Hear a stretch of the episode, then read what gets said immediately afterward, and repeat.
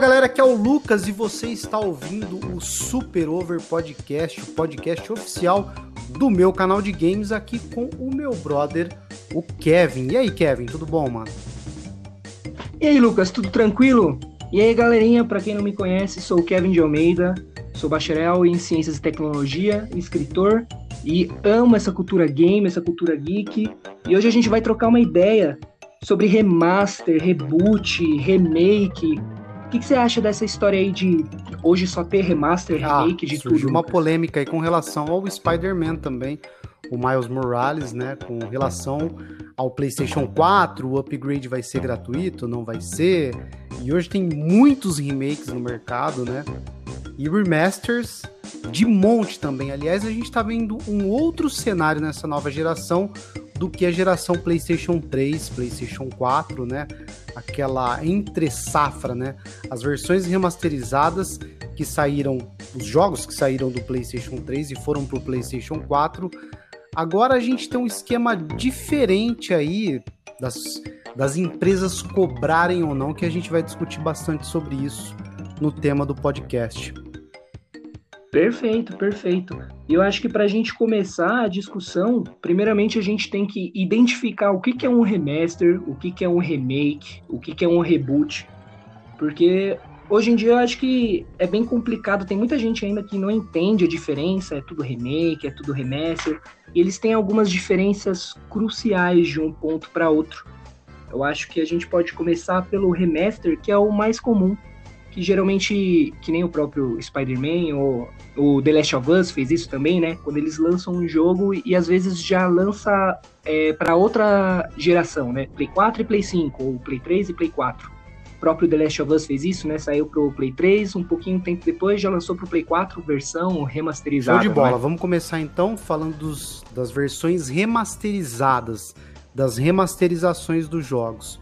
Como eu falei para vocês, estava falando para você também, Kevin, no PlayStation três, a gente teve um esquema diferente. Por quê? A gente não tinha... É, o mercado de games online não era tão grande assim, né? Já tinha um mercado, mas era rotineiro você lançar uma versão remasterizada de um jogo.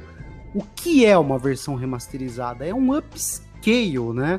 É você trazer lá, por exemplo, no PlayStation três, os jogos rodavam lá até setecentos e vinte p, e depois no PlayStation quatro, mil e oitenta p. Hoje você pode fazer um upscale aí pro quatro K, o famoso quatro K de hoje, né? Então, essa, isso é na verdade um, um, rem, é um remaster, ó, já tô confundindo aqui, é tanta coisa, é por isso que a galera, às vezes é tanta coisa, remake, remaster, reboot. Então, uma versão remasterizada é isso, é praticamente o mesmo jogo, só que ele vai estar tá numa escala melhorada lá para o console, para as T Vs, não é? Como no PlayStation dois a gente teve o God of War, que era o quatrocentos e oitenta p lá das, das T Vs de tubo, God of War um, God of War dois, e ele recebeu uma versão remasterizada para o PlayStation três em H D. Tô errado, Kevin? É exatamente isso. O remaster é essa melhoria tecnológica dos jogos. Então, vai melhorar o áudio, vai melhorar a imagem, o gráfico, resolução de terra, tela, como você mesmo disse, às vezes a textura ou a fluidez. Mas o principal do remaster é que eles não fazem nada do zero. Eles reaproveitam o conteúdo já criado do jogo. Como assim? Eles pegam dos códigos fontes e eles só acrescentam, melhora, refaz, mas o, o jogo, ah, ele já tá ali, ele já tá pronto, eles só vão agregando. Você falou do, do Homem-Aranha, né? Falou do God of War, outros exemplos que a gente tem de remaster, o Bully, né? Teve o, o remaster do Play dois pro Play três, depois do Play três pra Play quatro, se bobear tem pra geladeira também, Bully sempre fica lançando, nada de Bully dois, mas remaster tem de monte. A gente teve remaster também do Uncharted, né? Geralmente eles fazem muito Collection. Teve o, o God of War, né? Que foi o um e o dois. Teve o Uncharted Collection, o novo Spyro Collection. Toda vez que eles vão juntar os jogos, como eles pegam os jogos um pouquinho mais antigos, eles já aproveitam dá uma repaginada, deixa um pouquinho mais bonito e lança como remaster, é, né? O Spyro, não? Se eu não me engano, foi um remake, né? Assim como o Crash Bandicoot. Tô errado? O Spyro, se eu não me engano, ele foi um remake, viu, Kevin? É, por exemplo, o God of War, vamos, vamos voltar lá no PlayStation dois. A gente tinha a tecnologia, né, da época, que eram as T Vs de tubo, que... Você lembra lá do cabo áudio e vídeo, do, cal, do cabo A V? Lembra, né? Sim, então, sim. A, a gente teve um salto uhum. tecnológico muito grande pro, pro cabo H D, a tecnologia H D. E a partir da hora que as televisões de L C D, de plasma, elas chegaram no mercado, quando a gente colocava o PlayStation dois com o cabo de áudio e vídeo, era horrível a imagem. Por quê? Teve um salto tecnológico muito grande. Então justificava muito essa versão remasterizada, essa versão H D, pra gente ver o jogo, era o mesmo, né?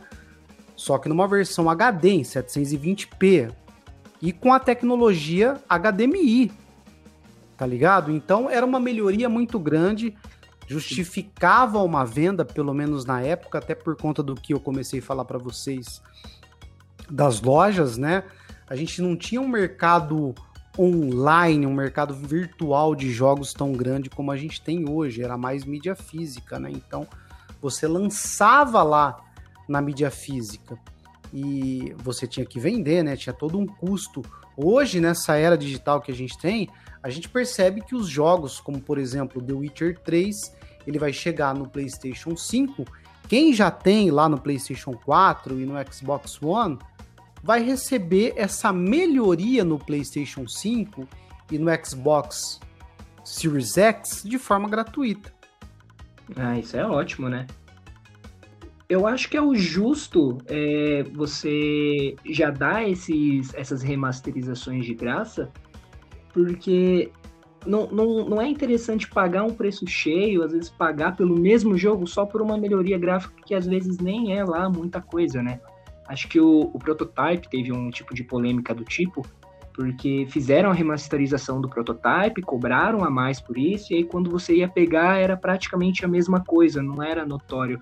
Não era diferente que nem da, da entrada A V pro H D, que tinha muita diferença, mudava muito o jogo. Então tem que ver muito das empresas aí, é, que nem essa parte de dar de graça, eu acho que seria o, o essencial, né? O justo. É, por exemplo, porque o que é a remasterização nada mais é, traduzindo, que a resolução aumentada, como a gente tinha lá no PlayStation dois, quatrocentos e oitenta p, inclusive o Shadow of the Colossus, se eu não me engano, ele recebeu uma versão remasterizada também do PlayStation dois para o três. Eu acho que nessa época do PlayStation dois para o três, é, justificava muito mais uma versão remasterizada. Por conta do salto tecnológico, é, da tecnologia H D, do cabo H D M I, quatrocentos e oitenta p para setecentos e vinte p, e depois a gente viu até mil e oitenta p, né? Só que agora eles estão aproveitando, fazendo assim, então a versão remasterizada nada mais é que o jogo base normal, não vai mudar nada, só com uma resolução aumentada e algumas pequenas melo- melhorias, ajustes, né, de cores, de sombras, nessa versão remasterizada. Agora, como o salto não é muito grande, Kevin, o que eles estão fazendo? E como a gente tem também o online, né, pô, como The Witcher, você simplesmente, se você já tem o jogo no PlayStation cinco, a empresa, no PlayStation quatro, aliás, e você vai pegar no PlayStation cinco, assim como o Xbox One, o Xbox Series X, você pode lançar lá uma simples atualização, entre aspas, né, simples, pro, pro seu cliente lá, né? E agora, como tem o caso aí do Spider-Man no PlayStation cinco, eles vão cobrar. Por que eles estão dizendo, é, eles estão justificando cobrar? Vocês entenderam? Porque antes cobrava, era um costume cobrar, e hoje já não tem mais esse costume de, de cobrar, das empresas cobrarem uma versão remasterizada. Você tá entendendo o meu ponto de raciocínio, Kevin? Só para eu continuar? Cara, mais ou menos. Me explica melhor uh, a ideia do Spider-Man do PlayStation cinco. É que assim, com as lojas online, hoje você lança uma versão remasterizada lá com um simples update, correto? A gente não correto. Tem grandes custos da produção de uma mídia física como era na época do PlayStation três, por exemplo. Então é lógico que você tem um custo técnico, do empenho, Perfeito. Da equipe, mas é... um agrado, de repente, que você pode fazer ali para o seu cliente, você como empresa, Rockstar, C D Projekt Red, a própria Sony, a Microsoft, fazer ali para o teu cliente, já que é muito mais fácil isso, né? A gente tem uma logística muito melhor, porque as coisas hoje uhum. acontecem de forma online, aí, graças à internet, né? Agora, o que, que eles estão fazendo no PlayStation uhum. cinco, como, por exemplo, o Spider-Man? Eles estão falando lá que eles estão colocando muito mais N P Cs, o, o famoso Ray Tracing agora, fazendo muitas melhorias além uhum. de uma remasterização, entenderam? Então, pelo menos na filosofia dos produtores lá do Marvel's Spider-Man, justifica cobrar. Então, se você tem lá o jogo no PlayStation quatro, você vai pa- pagar uma certa quantia lá para você ter a versão Ultimate no PlayStation cinco, que é o caso do Marvel's Spider-Man, entendeu? Entendi, mas essa cobrança ela vai ser, por exemplo, um preço cheio de jogo ou às vezes algo, algo a mais? Porque se for preço cheio de jogo, eu acho que não compensa. Mas se é aquele valor simbólico só, só pelas melhorias, aí tá tudo certo. Até mesmo como você falou, pela facilidade da internet, baixa só um update lá, faz uma atualização e tá perfeito. Agora, o problema é se eles quiserem cobrar o preço cheio, né? Você tem que pagar duas vezes pelo mesmo jogo, porque tem uma melhoria aqui e uma melhoria alguns, ali, né? Alguns jogos, algumas franquias fazem isso. No caso do Spider-Man, tá meio nebuloso. O próprio fato é meio confuso, porque se liga aí. Você tem o jogo no PlayStation cinco agora e já tinha no PlayStation quatro, tem no PlayStation quatro. E essa versão Ultimate que tá chegando, ela tá chegando com um D L C, que é o Miles Morales, que é a campanha lá, uma história nova, enfim. Lógico que isso, um D L C, justifica você uhum. pagar, enfim. Se você comprar o D L C Miles Sim. Morales no PlayStation quatro, e você quiser, de repente, estar tá migrando para o PlayStation cinco, você pode jogar a versão retrocompatível. O que, que é? A retrocompatibilidade a gente está entrando. Você vai jogar o Spider-Man de PlayStation quatro uhum. no PlayStation cinco, sem a remasterização, sem as tais melhorias do Marvel's Spider-Man Ultimate Edition. Para isso, você tem que fazer o upgrade lá pago, entendeu? Uhum, então, aí que tá toda uma polêmica, a gente tá tendo uma nova... uma nova perspectiva aí do mercado com relação às remasterizações, né? Eles estão arrumando uma forma de, de cobrar e tentar justificar, né, essa cobrança. Vamos ver, eu preciso ver ainda como é que vai ser, né? O Ray Tracing, por exemplo, é uma tecnologia muito legal. Dá um upgrade grande no jogo, mas eu ainda preciso ver com os meus próprios olhos.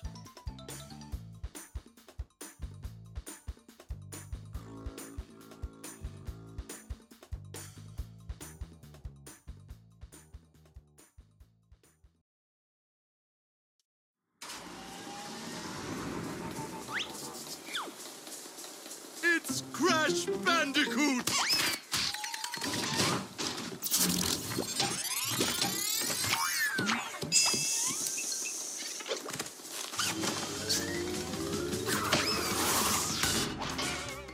Beleza, então ó, acho que em questão de remasterização a gente conseguiu explicar bem. A gente pode passar para o próximo tópico, que são os remakes. Qual que é a diferença de uma remasterização por um remake? O remake, ele vai refazer o jogo do zero, então ele não vai aproveitar os códigos-fontes, ele não vai aproveitar a, a, os, os códigos do jogo em si. Na verdade, eles vão começar o processo do zero. Então, por exemplo, vamos pegar o, a trilogia do Crash. É, eles já têm os levels design na cabeça, já tem todo o enredo, já tem a gameplay.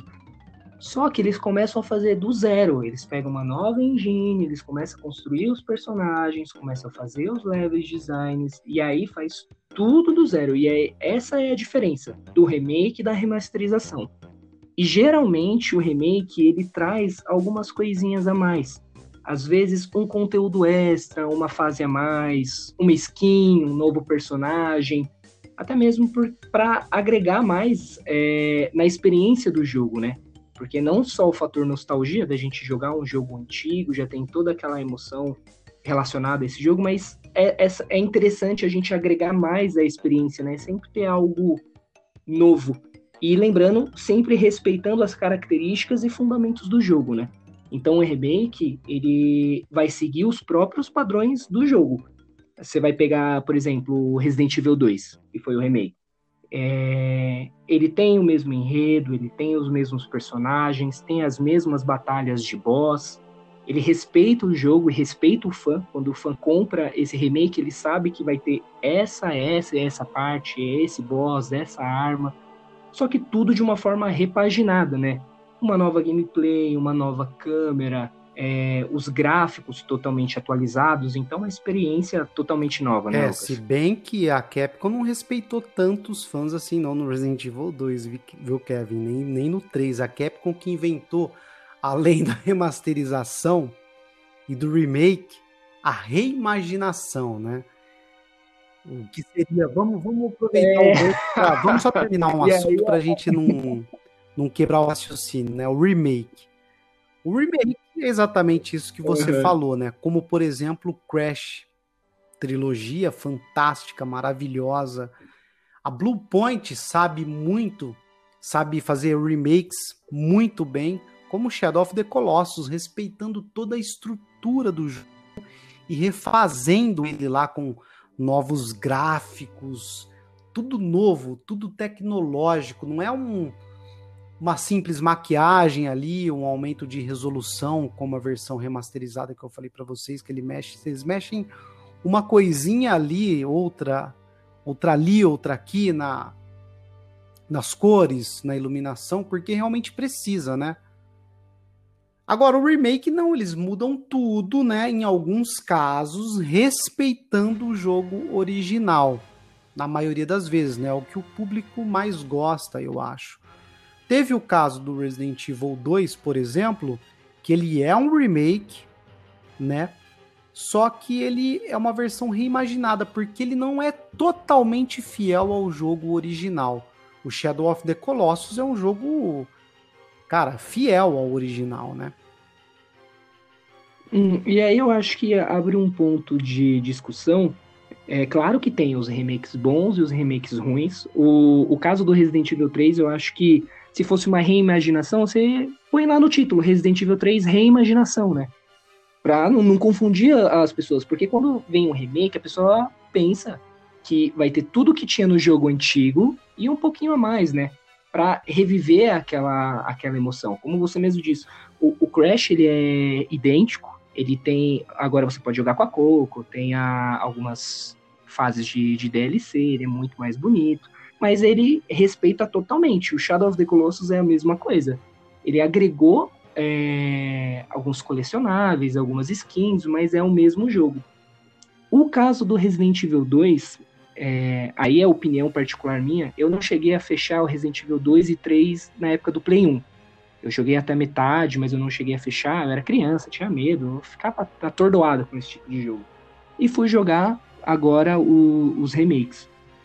O Resident Evil dois, por mais que ele teve uma reimaginação, e ele não é idêntico ao de Play um, ao meu ver, eu acho que ele respeita bem, porque o, ele tem um, uns bosses bem desafiantes, a gameplay dele melhorou consideravelmente, eu acho que a maioria das partes que tinha no Resident Evil dois de Play um, eles conseguiram manter, mas mudando uma coisinha ou outra.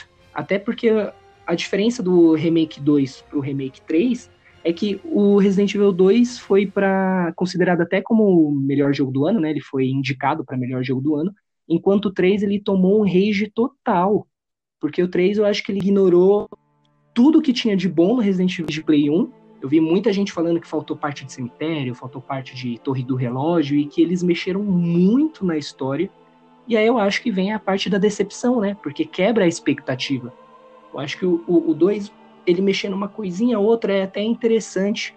Porque, no meu caso, vou falar do Shadow of the Colossus. Quando lançou o Shadow of the Colossus Remake, eu olhei aquilo e falei, maravilhoso. Na hora que você pega o jogo, eu comprei logo na estreia, comprei o jogo, comecei a jogar, aquela coisa magnífica, aquele som incrível, aquela imagem assim que você ficava babando e olhando, meu, que coisa maravilhosa. Só que o que acontece? Ele é exatamente igual ao de Play dois. O, o conteúdo a mais que ele teve foi coletável e skin. Pô, co- conteúdo extra, eu queria um, um, um gigante a mais, alguma arma nova, alguma área diferente para explorar. Então não teve muito a mais. E aí o que, que aconteceu? Eu joguei, passei uns seis, sete chefões e enjoei, porque era exatamente a mesma experiência do Play dois, eu nem acabei fechando. Agora, no caso do Resident Evil dois, acho que por ter uma coisinha ou outra de diferente, ele, sei lá, dá aquela... dá uma, um pouquinho de experiência a mais. É, é... Você tem aquela nostalgia, mas você tem alguma coisinha de diferente ali para continuar te instigando. Acho que ele é o meio termo perfeito. Agora, Resident Evil três, aí eu acho que foi um tiro no pé mesmo. Foi um tremendo tiro no pé.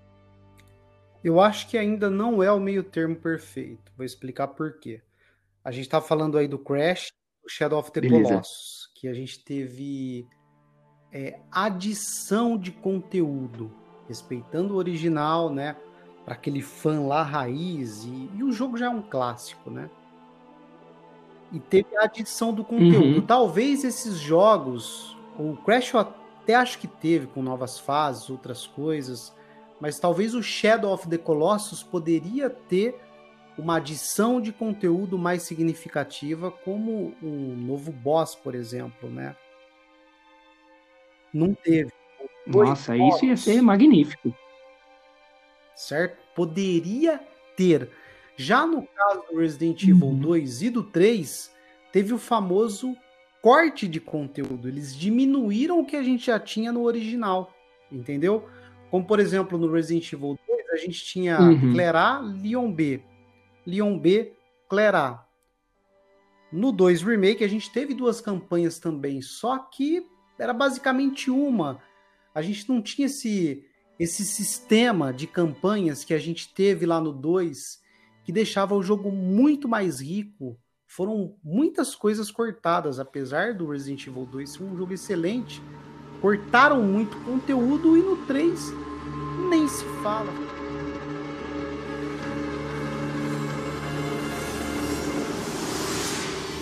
Resident Evil dois. O dois teve, o dois e o três tiveram cortes de conteúdo que, em teoria, o remake não, não poderia fazer isso, né? A intenção é agregar conteúdo e não tirar conteúdo, né?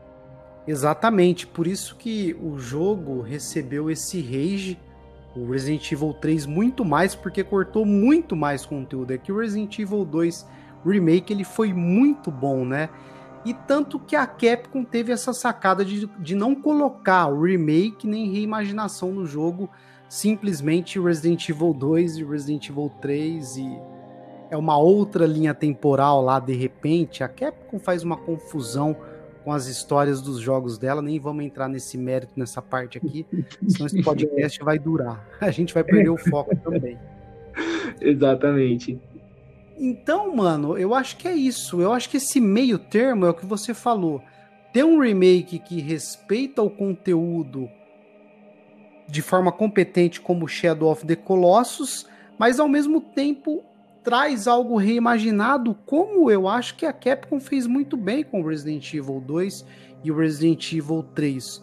O problema foi o corte de conteúdo, diferente do Shadow of the Colossus, que trouxe um conteúdo adicional menor, menos significativo, mas trouxe, e o Crash, que trouxe muito mais, entendeu? Eu acho que esse é o meio termo de um remake, de um bom remake hoje em dia. É verdade, eu acho que o Crash Corrida ele é, é ótimo para citar, porque ele é o mesmo jogo, as mesmas fases, os mesmos personagens, Porém, agora, como remake, ele tem a possibilidade de você jogar online com seus amigos em party, que na, coisa, na época de Play um era só se você tivesse dois controles e o carinha ali do lado, né? Agora no, no Play quatro tem essa possibilidade. Se eu não me engano, também tem muita mais questão de skin e tipos de carro. Você pode trocar os, os carrinhos, você pode tunar eles, melhor aceleração, melhor derrapagem, essas coisas. Então, eu acho que esse é um exemplo perfeito, porque é o jogo original que a gente jogava de Play um, só que muito melhorado. Ele respeita o que você queria encontrar, tá lá as fases, tá lá os personagens, tá lá a gameplay, só que ele tem um conteúdo a mais que agrega muito na experiência. Eu acho que aí seria um meio termo perfeito. E como o Crash, por exemplo... Nossa, esse jogo de corrida é maravilhoso, mano. O Crash, nossa, demais. Ah, a trilogia também é muito boa, demais, assim. Um trabalho excelente que eles fizeram. É, vamos colocar um exemplo sobre isso, né? Por exemplo, Resident Evil dois e Resident Evil três teve uma certa polêmica na época, que era a câmera fixa, que era algo inovador na época, uma tecnologia e ao mesmo tempo uma limitação da época, né? Que os cenários eram todos pré-renderizados, então você tinha lá uma câmera fixa de um cenário que você entrava, tinha o seu charme, ajudava tam- também ali no suspense e no terror de certa forma, e agora a gente tem os jogos aí em três D, né? É... Depois do Resident Evil quatro, que foi um ponto de polêmica também dentro da franquia, né? A câmera no ombro. Então, uhum. Como que seria esse remake? Ele iria respeitar com a câmera física, com a câmera fixa, ou ele iria trazer é, a câmera over the shoulder, como no Resident Evil quatro? E eu achei que a Capcom acertou muito, porque já é algo que ficou muito datado, né, meu? Então, você precisa trazer essa melhoria dentro do remake, ao mesmo tempo é, muda bastante como uma perspectiva de câmera, mas dá para você respeitar a obra original. É, com certeza, a gente pode pegar de exemplo o próprio remake do Resident Evil um. A, a Capcom é incrível, né? Lançou o remake do Resident Evil um, do dois, do três, e eles estão fazendo o remake do Resident Evil quatro, né? É, meu, tem Resident Evil no, no nome e tá vendendo. Se eles forem lançar um, um jogo de vaca e colocar Resident Evil, vai vender, pode ter certeza. Agora você pega o Resident Evil um, eles fizeram um remake, só que eles fizeram um remake com essa câmera isométrica. Então, ele é igualzinho, ele é idêntico o primeiro jogo, mas qual que foi a sacada? No Play um, eles tinham a limitação tecnológica, né? Então, a movimentação do personagem era aquela movimentação estilo tanque. Você só anda com o analógico Sim. pra cima, né? E aí, pra virar, você põe o analógico pro lado, ele, ele, o personagem gira no seu próprio eixo, mas ele não sai do lugar, né? No Resident Evil... Desculpa, Kevin, perdão de te interromper, só para completar rapidinho o seu raciocínio. Na época, a gente tinha o D-pad, né? No... O D-pad? Depois, logo depois chegou o analógico, né? Essa tecnologia aí de, da gente... Ah, é. Tá ligado? Já tinha no Nintendo sessenta e quatro, mas eu lembro que o Play um, o primeiro controle do Play um, ele não tinha o analógico. É verdade. Então essa movimentação tanque era de acordo com a câmera fixa, né? Pra gente ter uma hum. melhor movimentação. E de acordo com o D-pad também, era mais funcional. É, exatamente. E o, o que eu acho interessante do Remake um, se eu não me engano, ele tem a, a opção de você jogar com os controles originais ou com os controles antigos. Que nem no Shadow of the Colossus também. Que eu acho que no de Play dois você pulava com um triângulo, que, pelo amor de Deus, quem pula com triângulo? E no, no Play quatro já puxou lá pra pular com X. E o Resident Evil um ele tem essa mesma opção. Você pode andar ele como tanque ou você pode usar o analógico normal para ter uma jogabilidade tranquila. Eles não mudaram muito dos conteúdos, é exatamente o mesmo jogo, eles só acrescentaram coisa a mais. Então, muitos fãs de Resident Evil falam que o remake do um é perfeito. A galera gostou muito, mas como ele não mudou muito... ele não teve tanto alvoroço quanto o Resident Evil Remake dois, né? Porque eu acho que o remake, acho que até é válido a gente abrir essa discussão, quanto é, quando é válido fazer um remake ou não. Porque, por exemplo, nos jogos de Play um, pegando os Resident Evil como exemplo, porque tem tanto remake, tem um remake do um, acho que o um, dois e o três dá pra gente discutir muito, porque o, o remake do Resident Evil um, ele respeita super... Ele é idêntico o Resident Evil um de Play um, só que com várias melhorias, mas é a mesma câmera, a mesma jogabilidade, melhora uma coisa ou outra. O dois, que eles fizeram uma repaginada na gameplay, mas ainda assim ficou bom. E o três, que todo mundo reiterou, porque foi uma reimaginação e tudo tal. Mas eu acho que o alvoroço foi por ter essa mudança drástica. Porque o Resident Evil um Remake ainda é o Resident Evil um. Você bate o olho e fala, é o Resident Evil um. Tá muito mais bonito, mas é o Resident Evil um. Agora o dois, quando você põe o Resident Evil dois de Play um e o Resident Evil dois Remake do Play, PlayStation quatro, ele tem uma diferença absurda, gritante. Eu acho que é por isso que fez todo esse alvoroço, né? Completando o, o raciocínio. Quando você acha, Lucas, que é necessário fazer um remake? Eu acho que esse alvoroço todo, eu que vivi mais a época, é, foi mais por conta de que o remake do Resident Evil um, ele saiu ali na época do GameCube, em dois mil e um, se eu não me engano, dois mil e dois mais ou menos. E o que acontece? Foi um remake na época que ninguém pediu, né? A gente não tinha internet naquela época de forma tão forte como a gente tem hoje, e noventa e seis para dois mil e um, dois mil e dois não se passou tanto tempo. Agora, de noventa e oito, que foi lançado o Resident Evil dois, até dois mil e dezenove, que foi lançado o jogo, dois mil e dezoito, uhum. se eu não me engano, ó, eu já tô meio ruim de data. Mas enfim, foi por aí. Foram vinte anos, né? Então, será que a Capcom vai lançar? Não vai? Será que... Como é que vai ser? A gente começa, começa, começa a mexer com a imaginação dos fãs, entendeu? Então, acho que mais... por conta disso, assim, esse alvoroço. E pra mim o Resident Evil um Remake é um dos melhores remakes já feito, que respeita o original. É, pra você ver, não, se, não tinham se passado tantos anos na época, né? Uhum. Mesmo assim, o jogo foi muito diferente, muito bom, muito moderno. E, cara, ele trouxe alguns cenários novos e trouxe melhorias na narrativa, como a personagem, a Lisa Trevor, mas assim, ele é tão bom quanto o Shadow of the Colossus, só que o Shadow of the Colossus, ele tem mais ou menos aquele mesmo esquema de vegetação, de... não tem muito ali o que, o que mudar tanto, né? Talvez por isso que você sentiu, teve esse sentimento aí, né, de...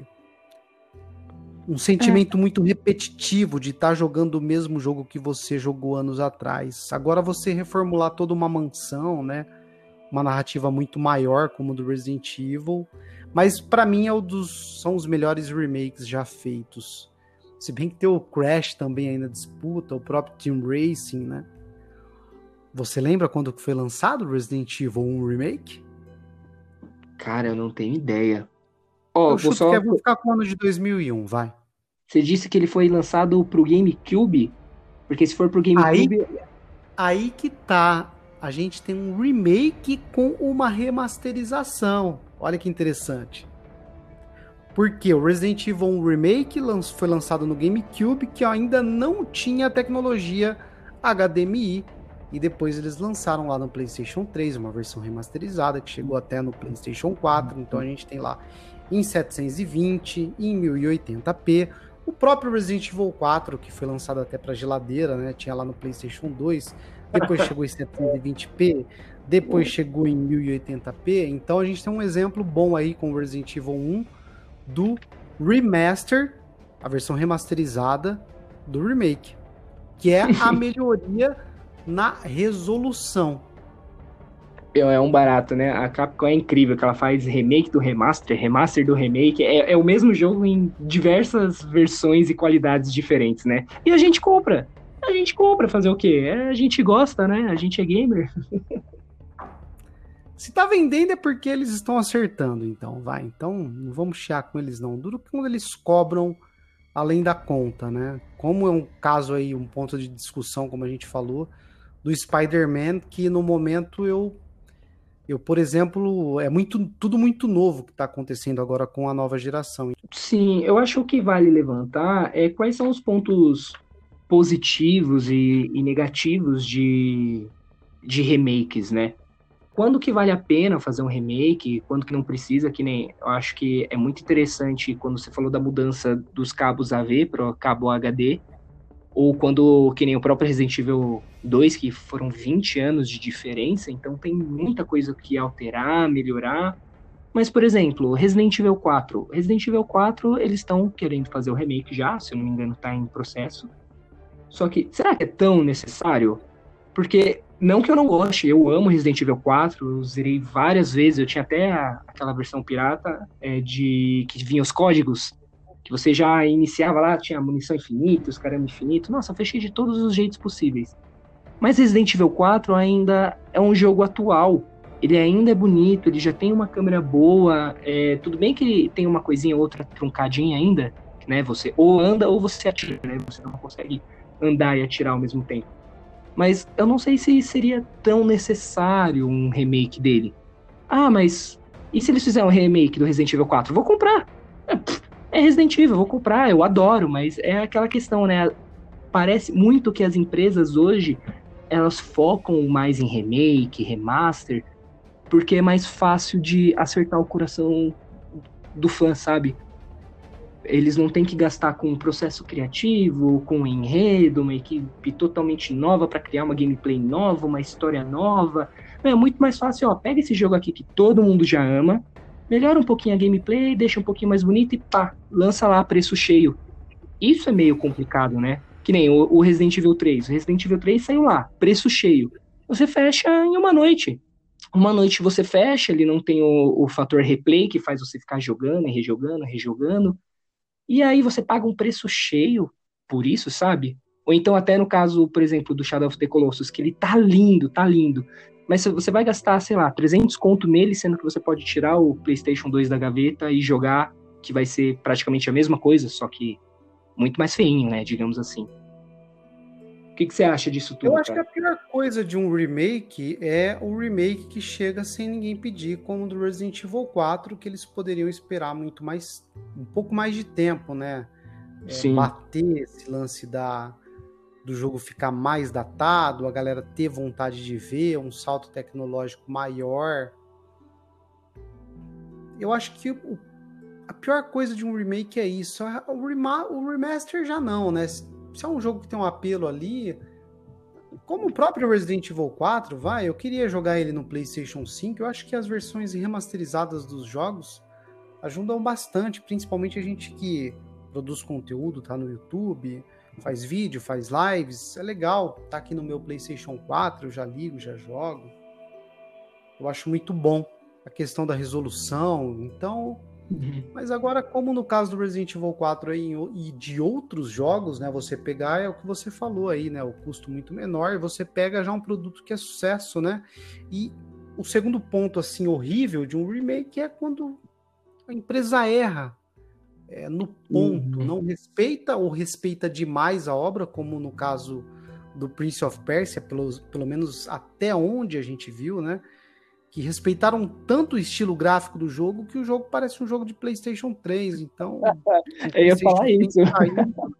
A galera tava muito ansiosa por esse jogo, e aí, putz, a Ubisoft veio com essa aí que, não, pelo menos até agora, através dos trailers, né, a galera... É papinho, né? Não, não.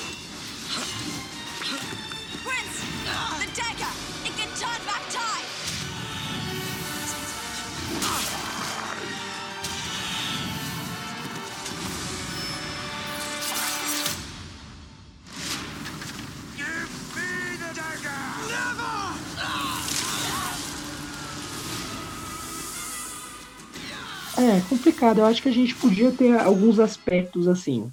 Por exemplo, se você for falar o que é um bom remake, quais são os tópicos que tem que ter para ser considerado um bom remake para você?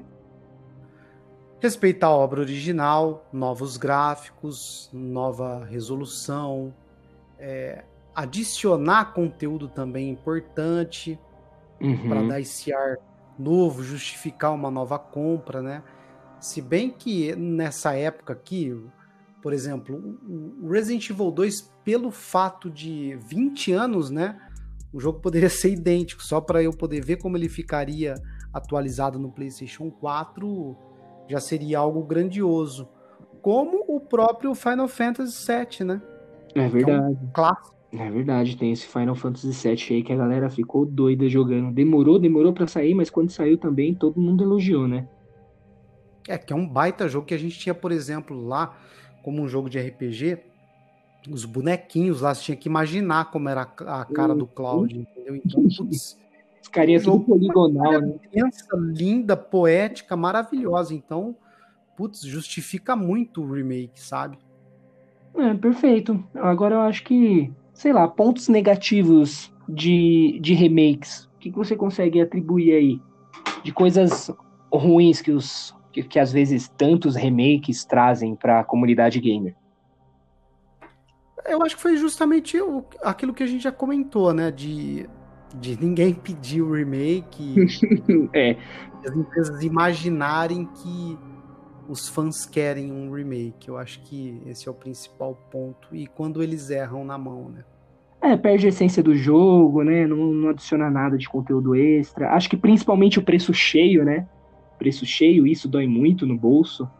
Essa confusão de remake, remaster, já né? Nesse, reimaginação. Já nesse caso, só pra gente... Desculpa, Kevin. Só pra gente... Eu acho que nesse caso do remake justifica, mesmo pelo fato que você falou do Resident Evil três que você zera numa noite, eu acho que já é um outro ponto, né? Eu acho que o remake ele justifica. Como é um jogo re, ele refeito, não totalmente do zero, porque a gente já tem a ideia dos cenários, da história, do enredo, enfim, mas... ele é refeito inteiro, né? Então, eu acho que justifica o preço cheio pro remake. Cara, mas aí eu acho...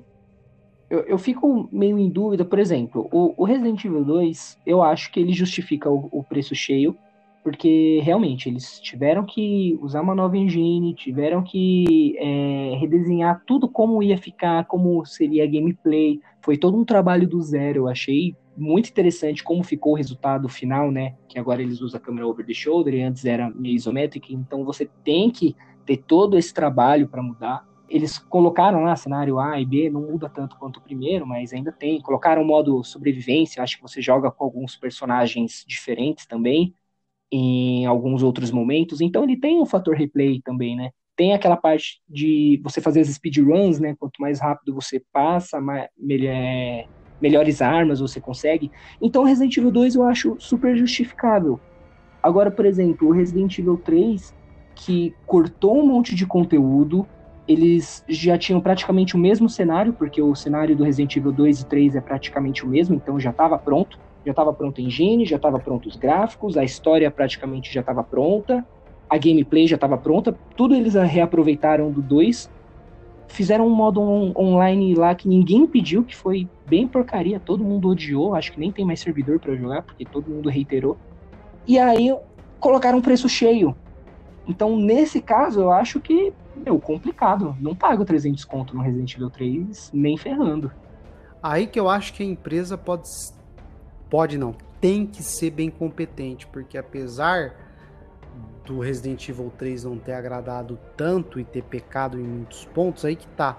Você vê que aquele remake, mesmo cortando o conteúdo e mesmo em alguns pontos lá tendo todo o enredo, né, a base pronta, você vê que demandou, foi investido muito dinheiro ali, tempo, né, um jogo muito moderno, muito bonito, até mesmo para você respeitar o o remake, como o do Shadow of the Colossus, uhum. Você tem que ser competente, porque ele custa o preço cheio, eu acho. Porque existe toda uma demanda lá de equipe, de tempo, de tecnologia, de gráficos. Você vai refazer o jogo, então... Aí que tá, mais um ponto. A gente sempre deve ser competente na vida, né? Mas no caso do uhum. remake, mais um ponto para você ser competente, para você... fazer lá o remake, fazer o que tem que fazer, investir o tanto de dinheiro que tem que investir em equipe, pessoas, e tem que acertar, porque custa. E eu Exatamente. Acho que, justi- eu, na minha opinião, por esses argumentos que eu trouxe aqui para nós, eu acho que justifica o remake, ao contrário, o preço cheio do remake, ao contrário da versão remasterizada.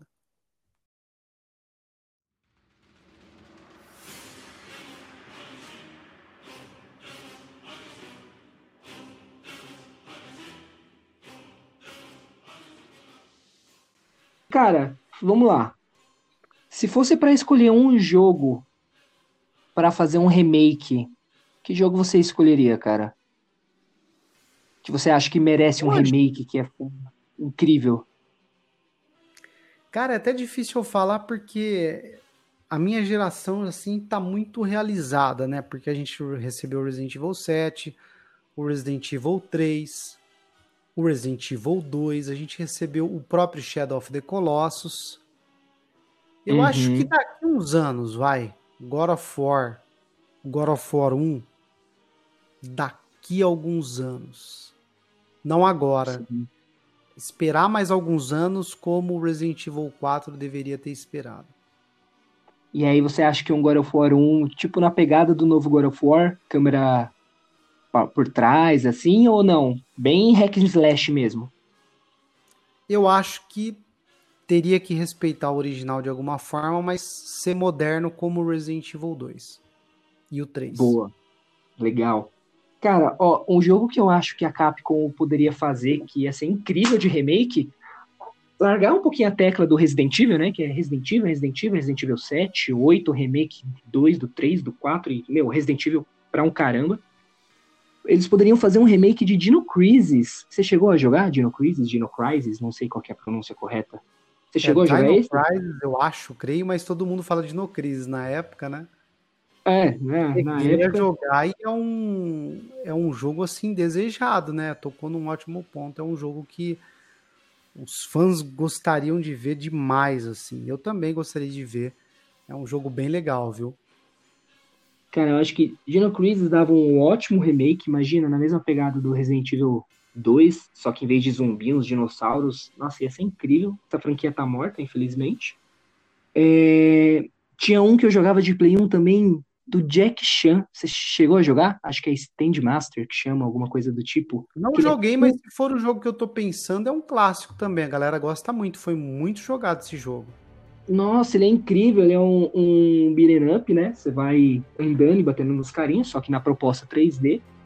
E, nossa, ele é muito feio. Você pega de Play um, ele é totalmente poligonal. Eles tiraram uma foto da cara do Jack Chan e colaram no boneco poligonal. Não, é muito feio.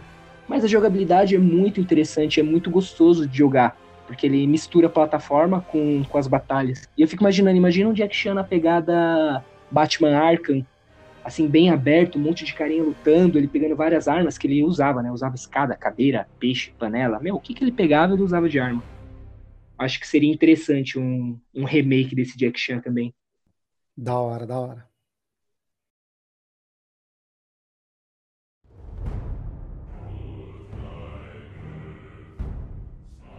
Beleza, então, ó, acho que a gente trabalhou bem, remake, remaster, e agora, por último... o reboot, né? O que, que seria um, um reboot, Lucas? Começa você, Kevin. Vai lá. Vamos lá. Cara, reboot é, é mais tratado quando eles querem refazer o jogo, mas como eu posso explicar? Geralmente ele ignora os jogos anteriores, geralmente, não sempre, e eles fazem uma atualização na jogabilidade, na mecânica, no estilo, no formato do jogo. Vamos supor, ó, vamos usar um exemplo legal. Tomb Raider. Tomb Raider, Tomb Raider, também... Enfim, o jogo da Lara Croft. Você vai pegar os jogos dela de Play um, é, super saudosista, a galera ama, a galera adora, jogava, a galera jogava tanto Crash quanto Tomb Raider a rodo. Só que tem milhões de jogos da Tomb Raider também. E quando chegou na época do Xbox, vamos pegar os novos públicos, né? Então, aquelas crianças que começaram a jogar videogame a partir do Play dois, a partir do Play três. Então, eles não conhecem direito Tomb Raider. Se você lançar uma nova franquia, uma continuação, o número oito, sei lá, às vezes a galera nem vai saber. E aí é onde chega, chega a ser interessante fazer um reboot, fazer um recomeço da série. Por exemplo, o Tomb Raider, eles pegaram o mesmo personagem Lara Croft. Então, é a mesma pegada do jogo. Ela ainda, ainda é um jogo de tiro, ainda é um jogo de plataforma, ainda é um jogo de exploração, de que você vai nas tumbas pegar os, os, os tesouros. Só que agora eles pegaram o início. Vamos fazer o início dela, como seria uma nova história, são novos personagens. Então, é o mesmo universo, só que é uma história do zero. Deu, deu para entender mais ou menos, Lucas? Entendi perfeitamente. É, você respeita de alguma forma a história, de alguma forma, então você não tem todo é, esse apego que você tem que ter quando você vai fazer um remake do jogo, você vai refazer ele respeitando lá cem por cento ou noventa por cento. O remake abre brechas também para você fazer uma alteração na história também, ao mesmo tempo respeitando, de repente, um exemplo, corrigindo alguma incoerência da história, mas o hum. reboot ele vai mudar tudo ali, né? Ou quase tudo. Vai manter lá o pai da Lara, da Lara Croft, e a própria Lara Croft, e no sentido dela ser lá uma exploradora, uhum. aventureira, mas você vai recontar essa história de uma outra forma. Isso. É isso, não... né? Perfeito. E não só a história, mas a jogabilidade também. Então, por exemplo, por que que Tomb Raider foi rebutado? Se você pegar na época de Play um, era plataforma, então é pulo e tiro. É, é isso que você vai fazer. Só que se eles lançassem um novo Tomb Raider só com pulo e tiro, ia, sei lá, virar um, um Call of Duty da vida. E aí, o que que eles colocaram a mais? Eles colocaram todo o sistema de crafting. Então você tinha que buscar equipamentos, melhorar suas armas, tinha árvores lá de habilidade, se não me engano também. Vinha com o esquema de escalar, então ela tinha um negocinho que ela podia escalar nas paredes, fazer um rapel. Tinha luta corpo a corpo também, você podia sair no murro com os carinhas. Então ele ainda é o Tomb Raider de Play um, nessa pegada de espiritual, só que ele é um jogo totalmente novo agora, né? É uma nova plataforma, uma nova câmera, uma nova pegada, mas ele respeita a, a essência do jogo. Eu acho legal a gente trabalhar com exemplos. Vamos, vamos ver o, o, o próprio D M C, né? O Devil May Cry, que lançaram, foi um, um reboot, que eles mudaram o Dante, né? Não era mais o Dante de cabelinho branco, era cabelinho preto, e a galera ficou meio putaça, né? Porque eles realmente, eles ignoraram, não existe mais Dante, mas o personagem, quer dizer, não o Dante como a gente conhece, né? Cabelinho branco lá, doideira das ideias. Colocaram um outro personagem, entre aspas, como Dante, ele também é, é filho do, do capiroto lá. É o mesmo universo, só que é uma, é como se fosse um universo paralelo, digamos assim. Dá pra entender, mais ou menos? Sim, sim. Por exemplo, Devil May Cry foi odiado, né? Porque o Dante... Um... É difícil quando você vai fazer um reboot também, que você muda muito os aspectos do personagem principal, de um personagem carismático, como, por exemplo, como o Dante e o próprio Virgil. No caso do Tomb Raider, cara, na época, uhum. quando eu jogava aquilo no PlayStation um, mano, já era difícil de jogar. Que era o início do três D, da tecnologia... A gente tinha a transição aí dos jogos dois D, plataforma. Então, lógico que depois, ao longo dos anos, foi evoluindo, no, né, no próprio PlayStation um, PlayStation dois, Xbox, enfim. Mas era bravo, mano. Então, e é uma franquia bem antiga também, justificava muito o reboot, né? Uhum. E o, o reboot ficou maravilhoso. Eles lançaram três. Eu, particularmente, joguei o um e o dois e eu achei incrível, eu adorei. O três teve umas polêmicas, porque mudou a empresa, eles tentaram fazer uma outra pegada, o jogo ficou meio maçante, cansativo. Mas, falando pelo um e o dois, eu achei sensacional. E, realmente, você falou do caso de tem que tomar cuidado com o reboot, porque você tá mexendo numa memória de fã que é muito querida, né? Então, no caso do D M C, eles trocarem o Virgil, todo mundo ficou putaço e... Até, até concordo, com razão, você gosta do personagem, e às vezes você gosta da franquia pelo personagem, eles vão e mudam o personagem, né? Acho que outros exemplos são ruins de reboot. O próprio Príncipe da Pérsia teve um reboot, que na hora de você voltar no tempo, em vez de você usar a adaga, era uma menina. Então o tempo todo você jogava com uma menina que ficava indo atrás de você, e ela fazia voltar no tempo, a galera também não curtiu muito essa ideia, a franquia acabou morrendo. Outro reboot que teve foi do Bomberman. Na época eles tentaram fazer pro Xbox. Meu, Bomberman, Super Nintendo, todo mundo conhece, aqueles carinhas bonitinhos, parecem uns atro- astronautas, fica jogando as bombinhas. Meu, coisa mais fofa, é, é divertidíssimo jogar. E na hora que eles foram fazer pro Xbox, eles... Não, vamos deixar esse jogo maneiro aqui. Aí eles pegaram os personagens bonitinhos, transformaram nos Robocop futurista, bombadão lá, tudo estranho.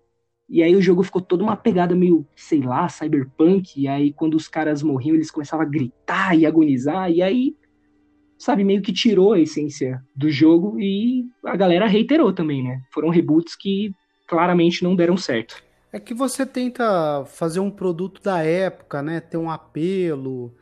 E, cara, difícil, né? Você, muitas vezes... É como, como o remake, o, o reboot, as empresas, elas, elas têm que saber a hora certa também de produzir, de fazer esse produto, esse material, senão vai ser furada, vai ser algo que ninguém pediu, vai ser algo que eles vão tentar fazer com o intuito de ser produto da época para vender e não vai dar certo. É. Eu acho que exemplos bons que a gente pode dar de reboot, fora o Tomb Raider que a gente falou, se não me engano, o Doom também, né? Você vai pegar o Doom, a galera tá amando os novos Dooms que estão saindo, que não tem nada a ver com os Dooms de P C, né? Você, que era aquela simulação de três D, né? Era um jogo dois D, mas eles simulavam três D, genial isso, o Doom ficou maravilhoso. E eu acho que chega até uma discussão do novo God of War. Eu, eu vi em alguns fóruns que o pessoal discutia se ele era uma continuação e era um reboot. E eu vi alguns argumentos que me fizeram acreditar que ele está muito mais como reboot. E eu vou reforçar eles. E aí a gente vai discutindo, você vê se concorda. Ele, diferente dos reboots, ele não ignora os jogos anteriores. Ele respeita que você jogou é, no mundo grego, que você matou os deuses gregos, que você tem um passado. No próprio jogo você vai em Atena, pega as lâminas do caos, então ele não ignora aquilo. Porém, ele tem as características do reboot no sentido de ser um recomeço, até mesmo porque ele não é God of War quatro, ele é God of War, ponto, para P S quatro, né? Mas ele é uma iniciação, ele começa de novo. É, ele respeita totalmente a pegada do jogo, de estar em mitologias, né? Antes era grega, agora é nórdica, então ele tem... novos personagens, novos deuses para matar, uma, uma nova ambientação totalmente diferente. É na mesma pegada, mas totalmente diferente, né? É, ele mudou muito o esquema de jogo também. Antes era aquela câmera de cima, agora câmera over the shoulder. É, antes, muito mais hack and slash. Você tinha algumas melhorias para fazer em magia, em arma, mas era sempre linear, né? Essas melhorias. Agora, no God of War novo, você tem toda a árvore de habilidades, que você pode escolher diferentes poderes, magias e armas para você se encaixar melhor no seu estilo de luta. Fora os equipamentos, né? Ficou muito mais R P G, você tem equipamento para perna, para o corpo, para o braço, melhora para ataque de fogo, ataque de gelo, veneno. Então, eles pegaram uma franquia que estava começando a se esgotar, porque já tinham seis jogos, né? Tinha God of War um, dois, três, Chains of Olympus, de P S P, e eu não lembro o nome dos outros, mas todos eles eram na mesma pegada. Por mais que a galera amava God of War, eles já estavam ficando meio enjoados, porque ele estava sempre sendo parecido. E aí, esse reboot, eles pegaram o que a gente ama, e eles respeitarem super tudo que a gente gosta no God of War, e trazer dessa nova forma que caiu muito bem. Eu acho que é o exemplo de reboot perfeito que a gente clama, sabe? Há mais jogos na pegada do God of War. Ao meu ver, né? Claro. O que, que você acha disso? Olha, eu acredito que o novo God of War, ele é sim uma sequência, porque ele só existe por conta de tudo que aconteceu na mitologia grega. Ele tem todo um background ali para tudo isso que a gente vê, inclusive a personalidade do Kratos. Tudo ali só existe por conta desse background que a gente tem na mitologia grega. Ele pode ser assim um reboot, entre aspas, velado, né? Por ele chegar numa nova mitologia e serem outros tempos, outros tipos de pessoas, né? Novas pessoas, novos consumidores que vão consumir esse produto, mas eu vejo o novo God of War, God of War dois mil e dezoito, como uma sequência. Mas agora é hora de vocês participarem, vocês aí nos dizer o que vocês acham. É uma sequência? É um reboot? Qual é a percepção de vocês sobre isso, se tratando aí de God of War? E com certeza a gente vai se encontrar num próximo podcast falando, trocando ideias sobre muito mais coisas sobre God of War, teorias, novidades, explicações, tenho certeza. Beleza, Kevin? É isso aí, galera. Obrigado por acompanharem. Espero que esteja mais esclarecido essa diferença de remaster, remake, reboot. Agora, quando os colegas perguntar, vocês já têm um pouquinho mais de embasamento para tentar trocar uma ideia. E a gente se encontra no próximo podcast com outras teorias, outros games, outros assuntos. Deixem aí nos comentários o que vocês querem que a gente discuta aqui. Beleza? Então é isso aí. É nóis, pessoal. Tchau, tchau. Até a próxima. Falou, até mais.